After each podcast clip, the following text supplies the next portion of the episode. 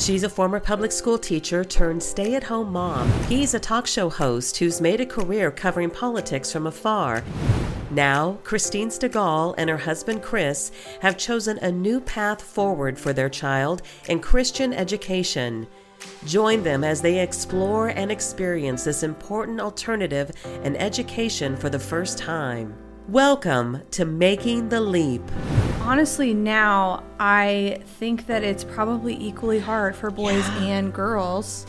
Um, and I think that that has a lot to do with social media and the things that public school and just some of the indoctrination and things like that. I think that it's making it just as hard for boys and girls. Welcome back into another episode of Making the Leap. We're so glad you're here with us today. We've been having a lot of awesome in studio guests, and we're here today with another one, which makes me so happy that we get to utilize the building, not mess with phones, get to have the in person conversations. And so today we are going to be talking with somebody that I had the pleasure of meeting several months ago. We had a guest on a while back named Maddie Salmon. Yep. And she was a former student at the school where our daughter attends. And we had her on primarily to talk about number one, coming from a Christian school, but also because she was involved with a ministry called Raise Up, Rise Up, which was designed to, I always kind of botch the exact, like, you know, model of the ministry, but basically just kind of come alongside young women, raise them up, and also come alongside women in their 20s, their 30s, their 40s, and beyond, and just kind of create this network of of females just experiencing God, talking about faith. And so that's kind of been her heart and passion. And when I went to that ministry event, Anna was up on stage. She was one of the panelists talking about her, you know, seventh and eighth grade or seventh grade experience, I guess at that time, eighth grade experiences, um, being in a school, um, what faith means to her. And next to Anna was our current guest today, named Hannah Earle. And Hannah struck me. Number one, I was just laughing like the Hannah Anna thing all the time, cracked me up as I was listening. But you were talking about just what our young people are up against today in the world. Mm-hmm. You have a social work background Yeah. um, about to have your second child, staying at home.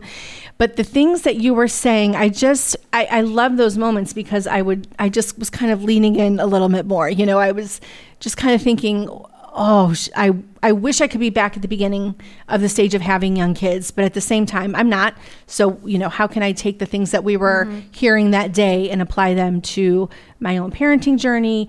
Um, her friends that she, you know, comes alongside, that kind of thing. And so it was just a pleasure to get to talk with you. And then in doing so, found out that you also had graduated from that same school. Yeah. Um, and so we're just kind of here today to have a conversation about Christian education, um, coming up in grade school through Christian education, um, and that kind of how God works through that into adult life. Because I think those are the things that I think some of our parents, some of the people listening want to hear is it's not just about this grade to this grade and then you're done and then you go on. It's what you're mm-hmm. learning there that you take out with you. So thank you so much for being with us today. Welcome to the show.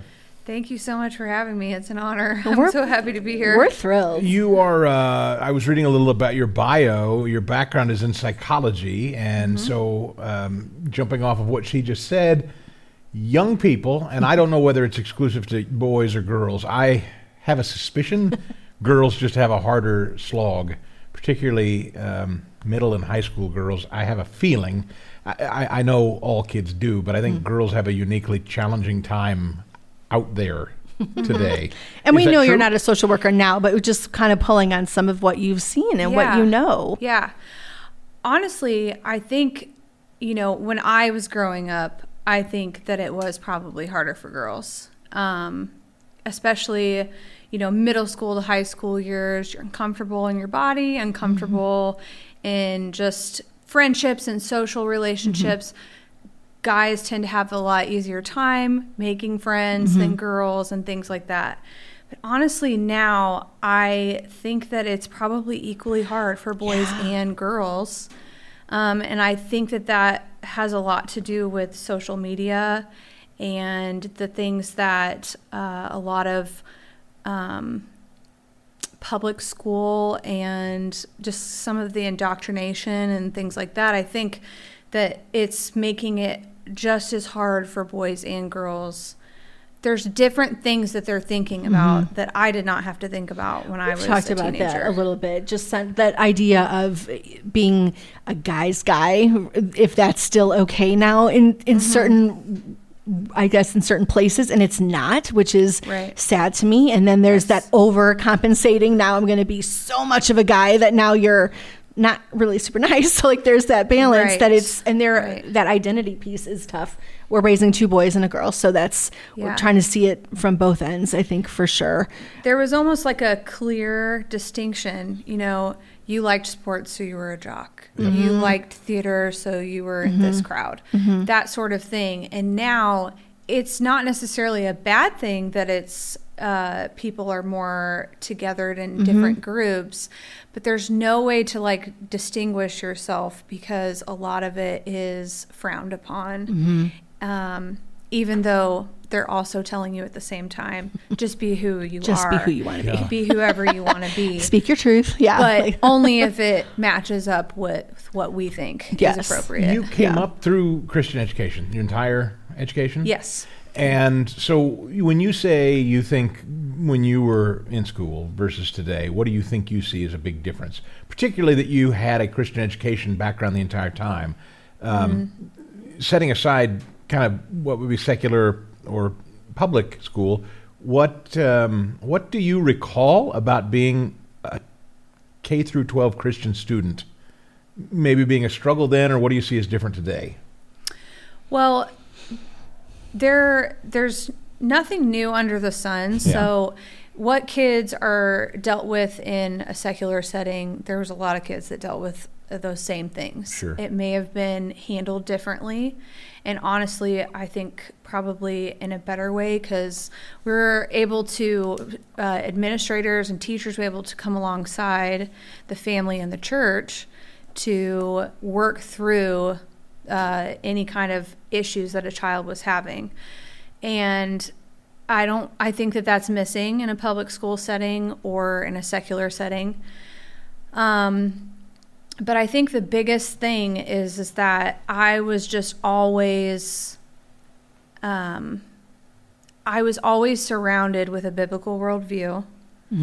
Um, all of my education, um, which I I actually think is more well rounded, because not only did I learn about say evolution, but I also learned about creation. And so it was always brought back to what does the Word of God say about this? And a lot of my curriculum was was involved in that. Two plus two is four, no matter where you go to school. But there are other things that um, the Bible speaks differently about than the world tells us. And so I've always told people that because I went to a Christian school, I have a much broader view because I learned about both um, aspects and both viewpoints. Do you advocate then? Do you say, would you count yourself as an advocate of Christian education today? Or um, I know you probably encountered a lot of people that educate at home. Uh, or if somebody were to come to you today and say, Hannah, I don't know, uh, what's wrong with public school? Why shouldn't I put him or her in there? Uh, do you do you feel like you take a hard position on that if somebody asks you, or not necessarily? Um, you know, I think that the something that I'm very passionate about is parents' choice. Um, I think a lot of that's been taken away from us um, since COVID, and so, um, or at least there was an attempt to do that. And so, I always advocate for informed consent, um, people to have all of the information and make the best decision for them for their family. But I definitely lean towards Christian education or or education at home, um, especially if you are a Christian, um, because it's still Christian education. right. Um, Do you yourself have a family? I should preface because people are always interested. What's yes. I have a almost two year old son, and I'm currently 36 weeks pregnant. Oh, congratulations! Thank All you. right.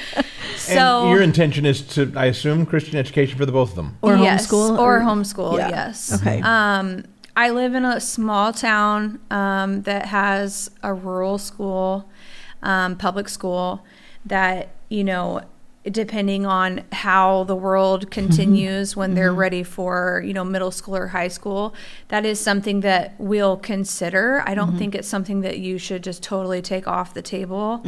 Um, but if I were living in a you know big city like Kansas City, it would be out of the question for me because of um, some of the things that are built into the curriculum and I those are things that I don't agree with and don't want my child to be surrounded with every single Sure. day. Um, but I do tell people, yes, that if if you are a believer, that from my own experience, that surrounding them with a biblical worldview every single day, where they can feel comfortable that when they are struggling, when they are having issues, that they can go to somebody who isn't a trusted adult mm-hmm. because they have the same belief system mm-hmm. as they do. Right. I think that it would it would be and c- could be rather lonely to try to go to a trusted adult mm-hmm. and they're telling you the exact opposite of Right.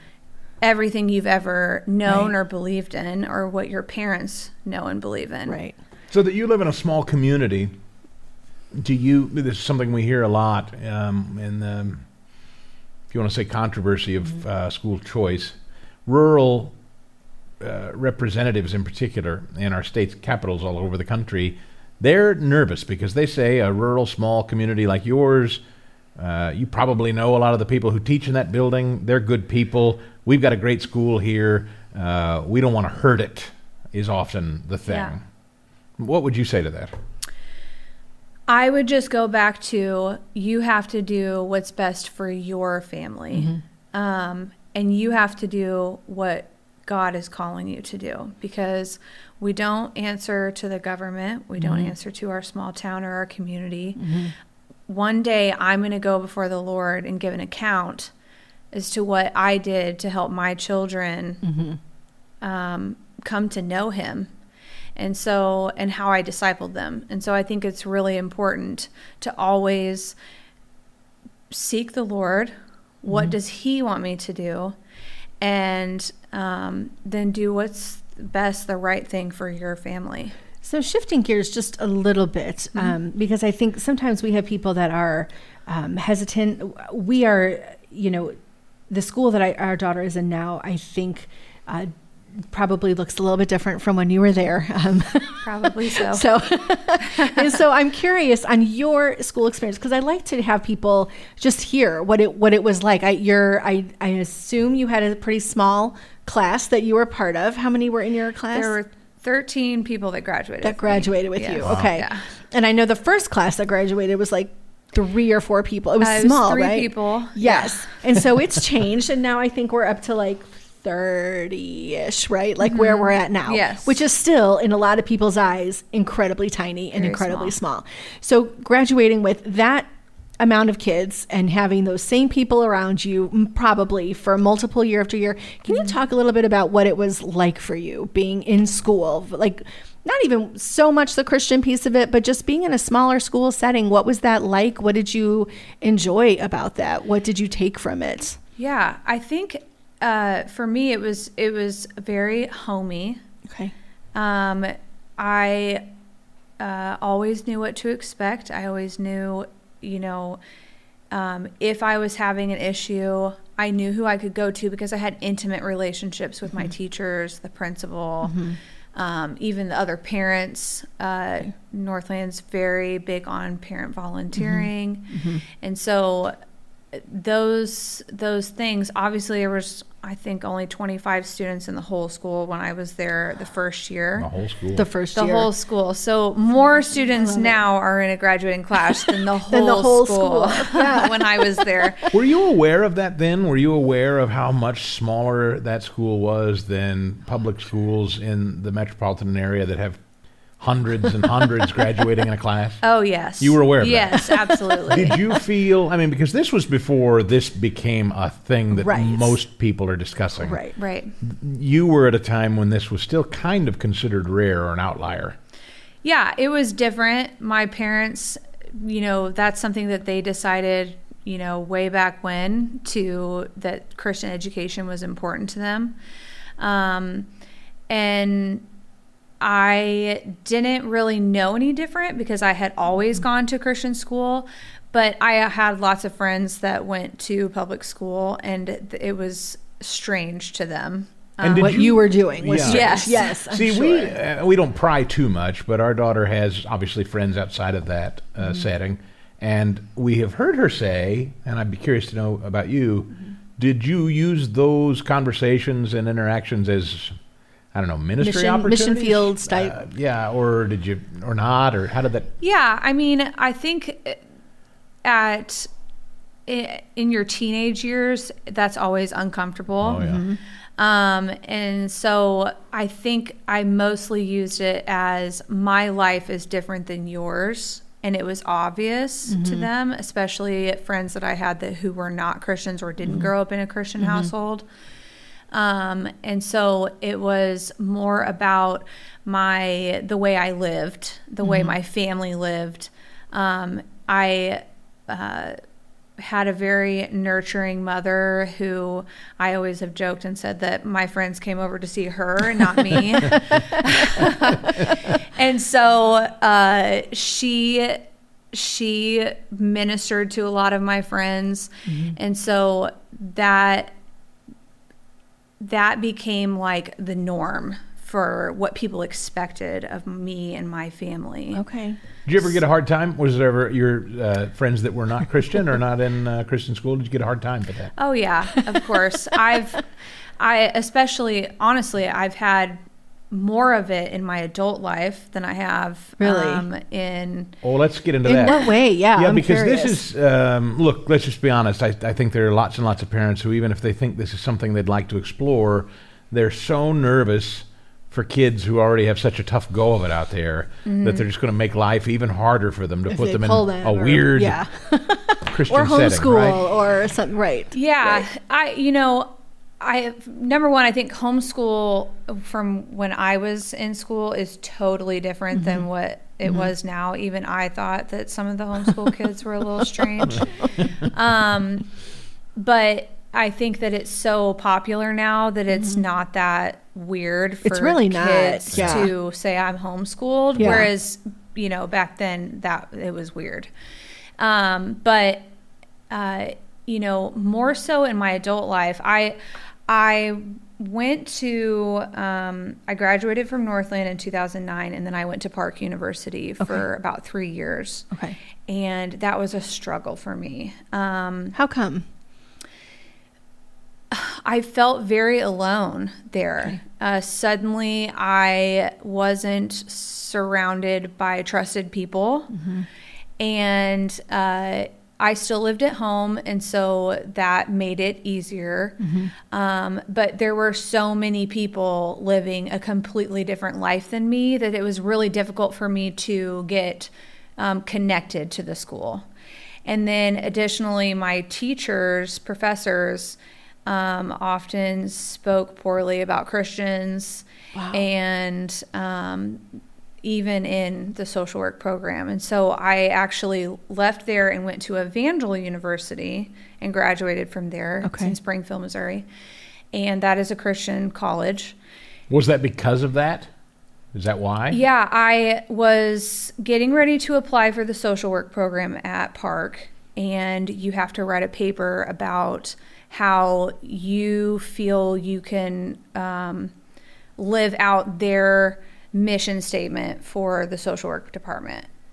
And there were several things in there that I didn't agree with and couldn't feel like I Wow. could do that. Hmm. Yeah. And so I kept putting off writing that paper, and I didn't really know why at the time. But then that was kind of like an aha moment of mm-hmm. like, wow, I, I, I don't agree with this. Mm-hmm. And so I went in search of a school where I could come into agreement with the program. I think that's there. important to know because I actually I've yeah, as you were saying that, I was like, oh, I, you know, we have a son who's 18. He's starting in uh, community college, local community college, and um, you know, he's he's his own person. He's doing his own thing, but we've even had conversations, just kind of saying like, you might have to put your head down a little bit and just to sort of get by Yeah. and that kind of thing. And I, I wonder sometimes if we're doing, if that's it is a disservice, but I wonder how much of a disservice sometimes it is to say like sometimes you just have to get along to get along in some Sure. in some situations. But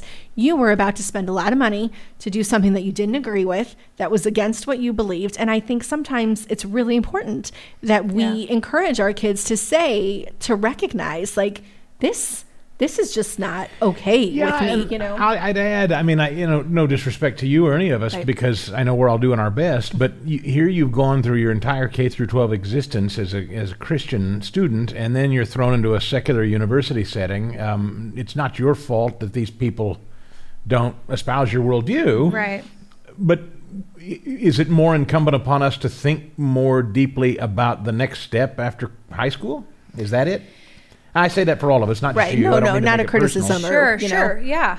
Like, would you have done it differently now? I I know? would do it differently now that I look back. I think that it was just I this was a close the closest a- college. and right, that's it's where we went. Yeah, yeah, you yeah. know, Fun it was- setting, like it's a neat town, like there's all kinds of benefits. Um, yeah. It's a lot cheaper than going to a four year college, Mm-hmm. you know, those types of things. And so I there's nothing wrong with that. There's nothing wrong with going to community college. Mm-hmm. I think it depends on the person too, because I, my personality is to strive against things that I don't agree with. Okay. And so Yeah.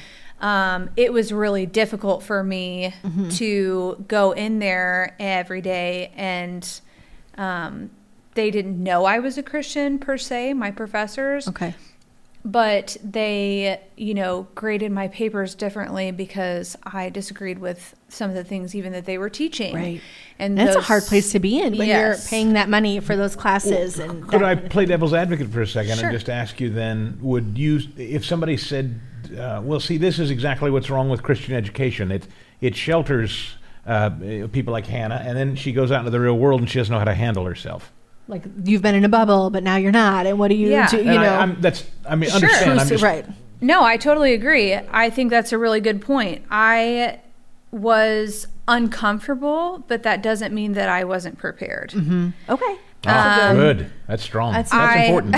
so you didn't feel like you were drowning in the secular world. no. You just felt like you didn't have a home where you were. I didn't feel like I had a home. I didn't feel um, comfortable, and I I was as a young person looking for that um, college experience Sure. where you have lifelong Yeah. friends and those sorts of things, and I wasn't getting that there. Um, and then you put on top of that the educational piece of it that um, really I was experiencing. a- A minor form of persecution, Yes. um, and it was uncomfortable. And so when I made the choice to go to Evangel, it wasn't necessarily um, because I couldn't handle going to Park.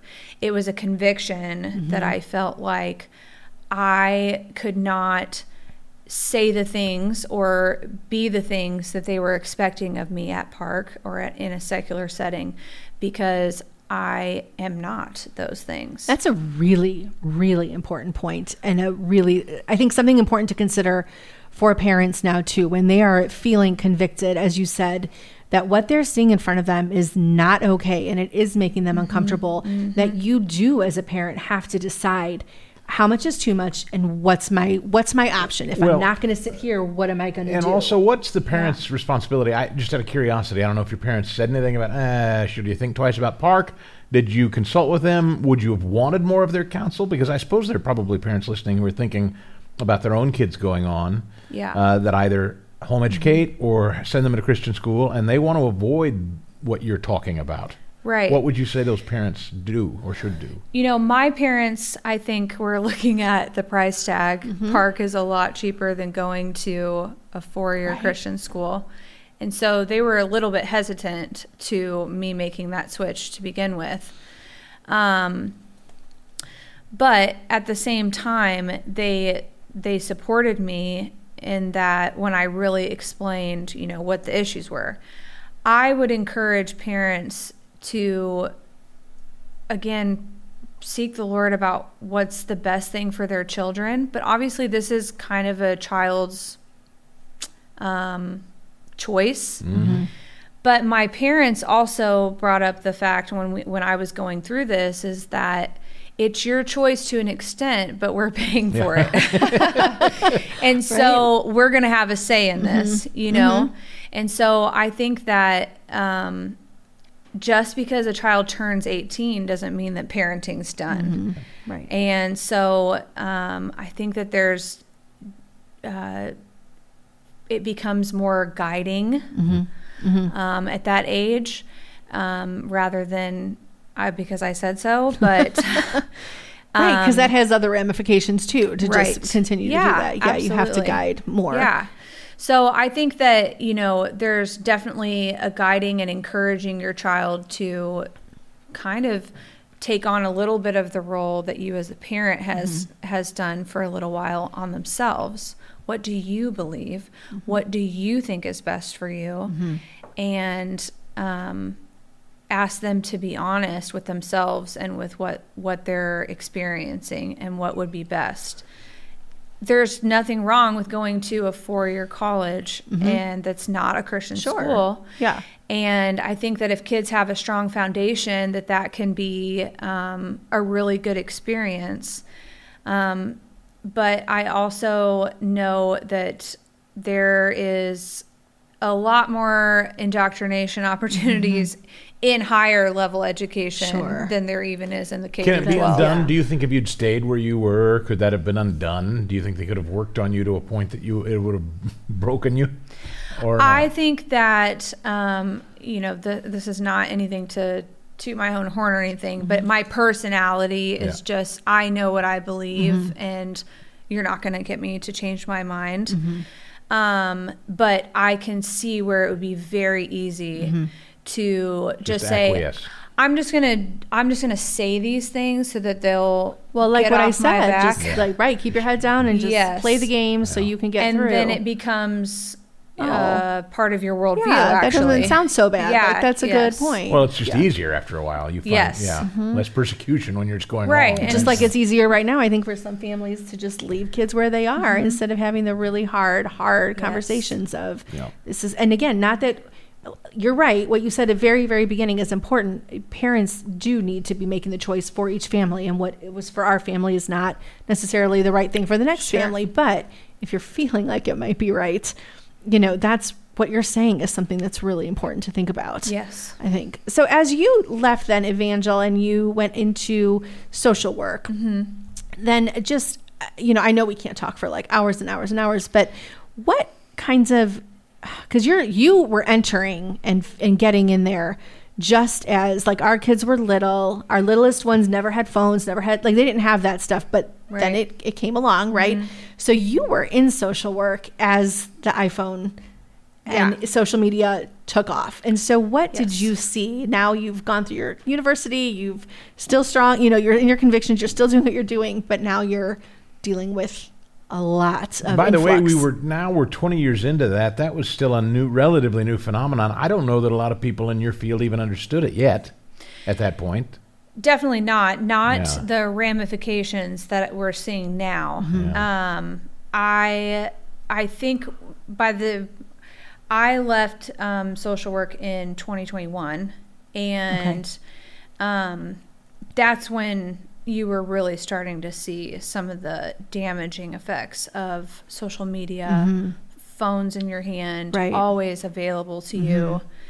Um, but you know for a great majority of my time it was still very um, just your typical teenage Yeah. issues Yeah, because I'm doing the math, and I think it was right around like 2016 ish. That's when our oldest probably, that's when he got a phone for the first time. And Yeah. he was sixth grade, which we all the time now we're like that was too young but we didn't we didn't know you know we didn't we didn't realize we didn't think about it as much um so yeah that's been like now those people are they're the 18 and the 19 year olds and the 20 year olds, and Well, the they're smartphone of the mid 2000s, I think, right? Right. Something like that. iPhone and I think that anything? that's a, a big distinction because I got my first phone when I was 16, but it was a little flip phone that did not the nothing same besides as social calling media. and right. texting. Right, mine too. But his was like, here's the world. Here's Like, the world yes. available to you all Yeah. the time. Yes. Um, I, I think that um, that the phone, the smartphone, and social media are one of the most damaging things to a child. Um, when I was a kid, the the only thing I had to compare myself to was either the people around me, which generally looked pretty much the same as me, um, and we're all from the Midwest, you know, or a magazine, Right.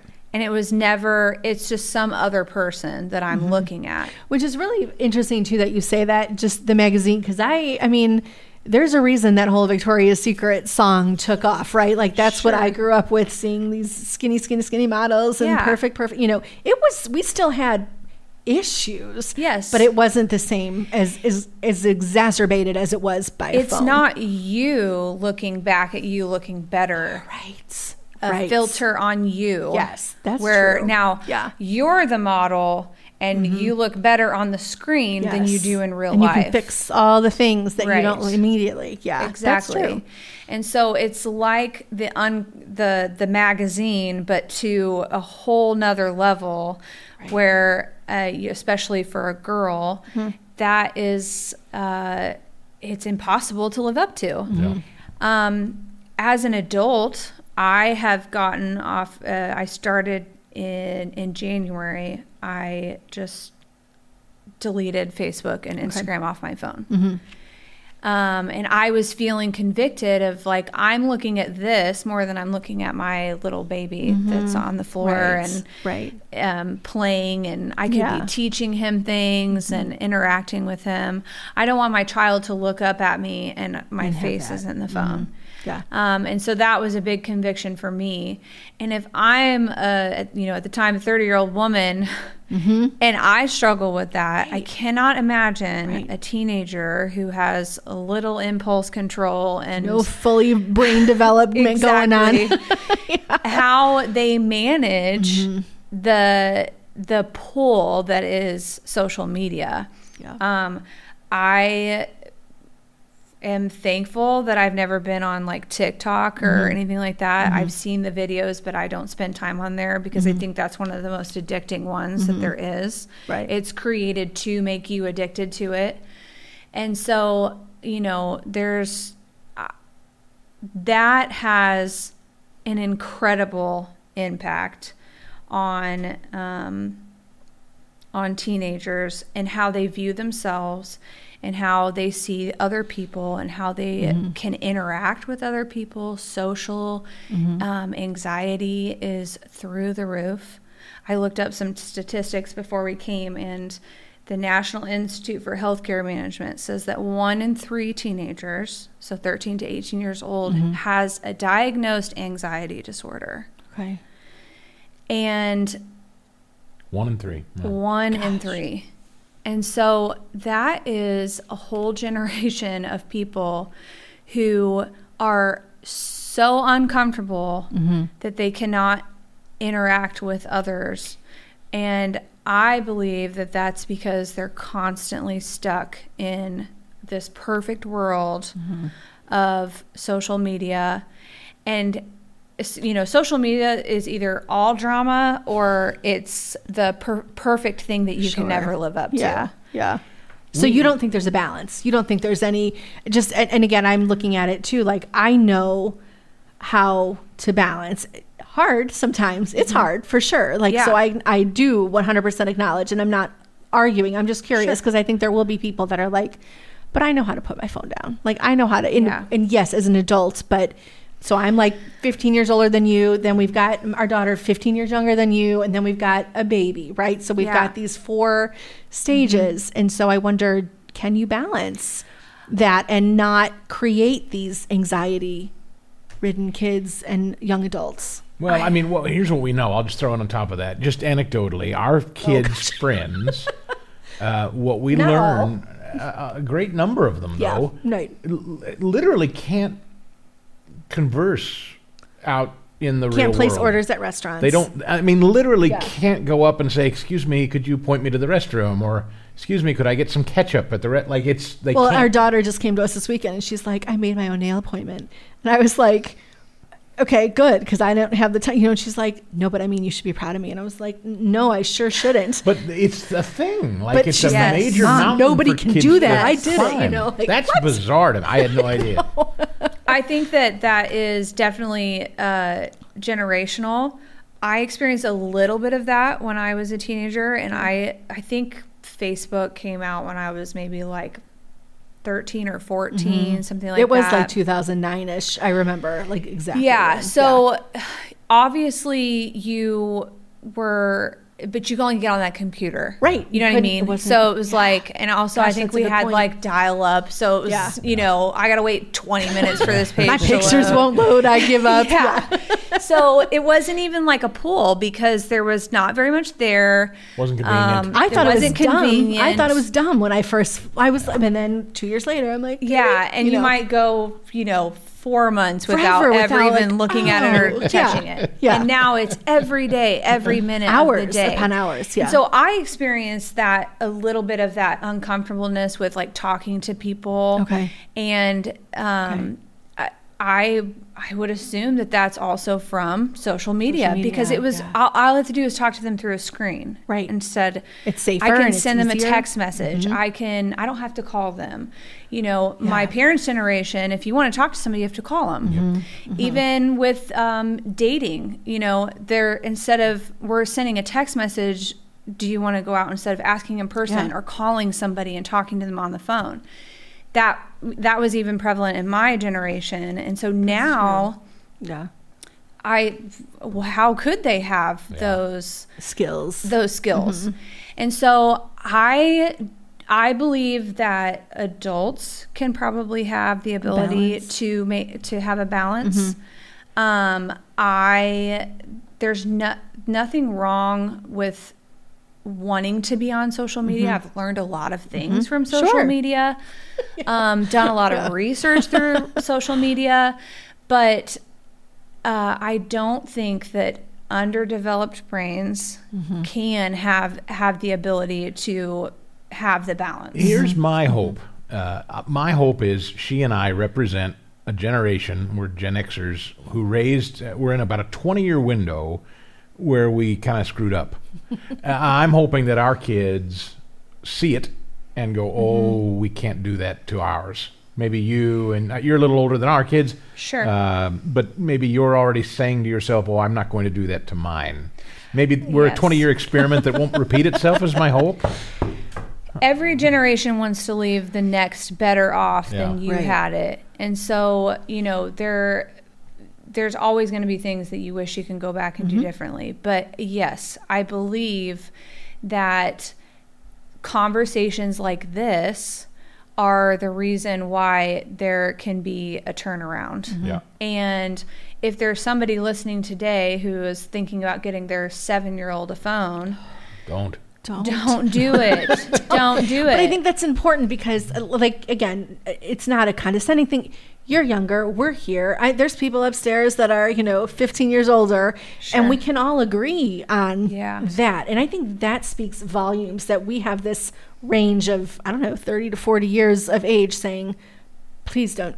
Please don't do this. But even our kids have said, "I'm not giving my kid a phone when they're little." Like well, there's, they the miss out problem on is things, there's you just know? no coming back. I mean, there's Right. just I don't know once you go there, you're done. There is no Yes. putting the toothpaste back in and the tube. seven is hard it's a seven six five when when they're little and that's i mean and i'm trying to remember like we did stick the like we had the little tablet things and they were games Mm-hmm. but there was nothing with like a few extra clicks and then you had like we The said the whole world It's like yes. it was a game still not great in retrospect Sure. you know n- neither were the baby einstein videos that i thought were awesome that i also utilized but I heard the most. It's different, I heard the most convicting comment from a preacher.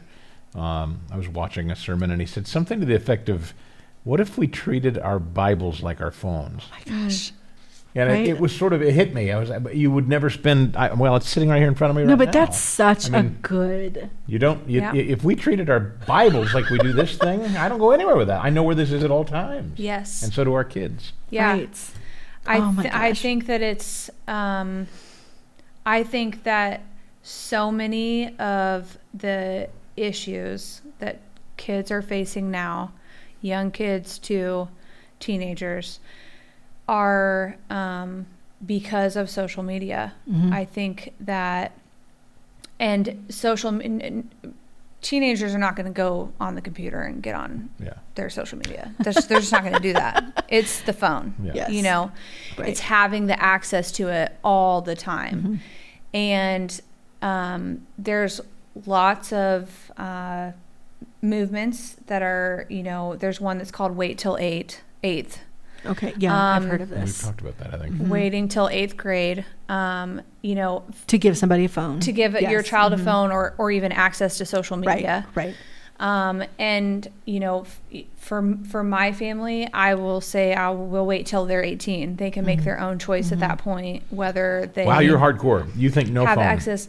Um, I think no access to social media. Okay. Um, there are phones out there for teens. Yep. Um, that don't have That don't have that. access, Mhm. um, But you can call and that you can yeah. call and text and Yeah. those sorts of things. Right. When we when I was 16, we got a phone um, for I think like Christmas, birthday, something like that. Um, but all I could do on it was call and text. Mm-hmm. Right. You know, Right. and so uh, it wasn't an issue. I think my Yeah. parents' biggest concern is that I might have been driving while I was Mm-hmm. calling or something Right. like that. Right. Well, we had some friends uh, that taught us a little something, and we tried it kind of unsuccessfully, but we tried it for quite some time. But we were diff- we did set us apart though, I think a little Um, they bit. collected the phones at night. They took the phones and they Yep. kept them in their bedrooms. Yep.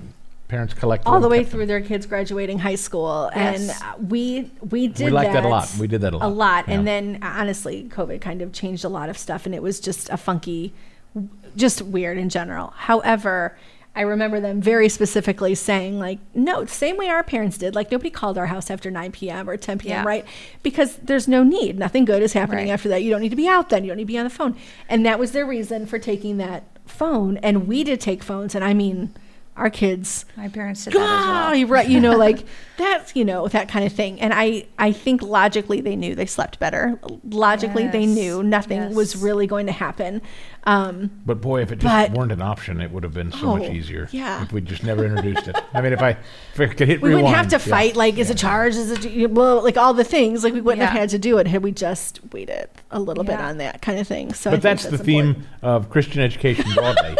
is Wish I had done it sooner. It's a harder like- path, and Yeah. uh, all of it's Yes. harder. I mean, Yeah. to do this right, it's going to be more challenging, right? Yeah, absolutely. It's it, making a commitment like that is it's it's uncomfortable because it's uncomfortable for the child because they'll be the weird one without the phone. Mm-hmm. Um, and then it's uncomfortable for the parents because the child is going to continuously ask for it Right. or want it or wish for it. yeah And hopefully, you can cultivate your family life and your children that that's it eventually does not become a part of their mm-hmm. life. You know, Right. it's not a pull mm-hmm. because there are other things to do in the world besides stare at your phone. And, um, you know, I would I'd say that for thousands of years, people have been We living managed. without social media, have been entertaining mm-hmm. themselves without those things, and you know, my hope is for my children is to be able to teach them how to do how to entertain themselves, Yeah. how to be creative, how Right. to do those things without needing it fed to you all the time. Well, I want to have you back in like 10 to 12 years and follow up with you. If See we how it goes. 14 year old and 12 year old and then we'll yeah Yeah. because it is Yeah. it's a it's Yeah. it's a thing i mean it's a deal like making these decisions whether it's where to pull your kid get a phone what you give them access to how you talk to them who they hang around with they're all they're relevant but like you said i really that statement that you wrote like there's places that we're all going to be uncomfortable but we can also be there prepared a little bit as well and be ready to take on what's Absolutely. there um, we really appreciate your time today i course. so so glad to hear from somebody that has kind of walked that path that we're I'm excited to kind of see at least halfway for half the year or half Yeah, the school good luck time, on the right? new baby, I know. That's awesome. thank That's you. exciting. spending time That's with us exciting. today. Yeah, absolutely. Thank you. I am loving all these conversations Yeah. that we have been having. Like just these people, all these people coming through from the ambassadors that we've been talking with, going back, just having Anna on with us, having people like Maddie on with us, just seeing how God has been working in all these lives in these different ways to where when they leave, I'm like, I'm Yeah. so glad you just taught me a whole bunch of stuff that I did not know as a 47 year old woman. Well, and the learning doesn't stop. You know, that conversation Right. teaches me to think about beyond K through 12 and what they will be encountering when they go to college. And Mm-hmm. Well, know, just how we ta- we talked in another earlier episode about our son with the job, um, having a job where he's obviously he's around a whole bunch of people with a lot of different backgrounds and beliefs, Yep. and how to navigate some of those situations that are coming up that are no different than what a lot of people are experiencing in schools. And in- so I think that is it. Really is a conviction for me for why oh gosh, just to change up if you haven't changed up, if you're feeling I need to change some things or do some things differently because it just it isn't an 8 to 3 school day. It isn't a you know Sunday afternoon. It's all it's 24/7. Like Glen Schultz has said a lot, someone we've referenced, it is 24/7 around the clock, week after week with this. Yeah, and you know, in this conversation with Hannah, one of the things that I have said to friends of mine who have infants, uh, toddlers, is you hand them one of those phones, and there is no going back. So I think long and hard. Uh, if you think that phone is an important thing in your kid's life, I mean.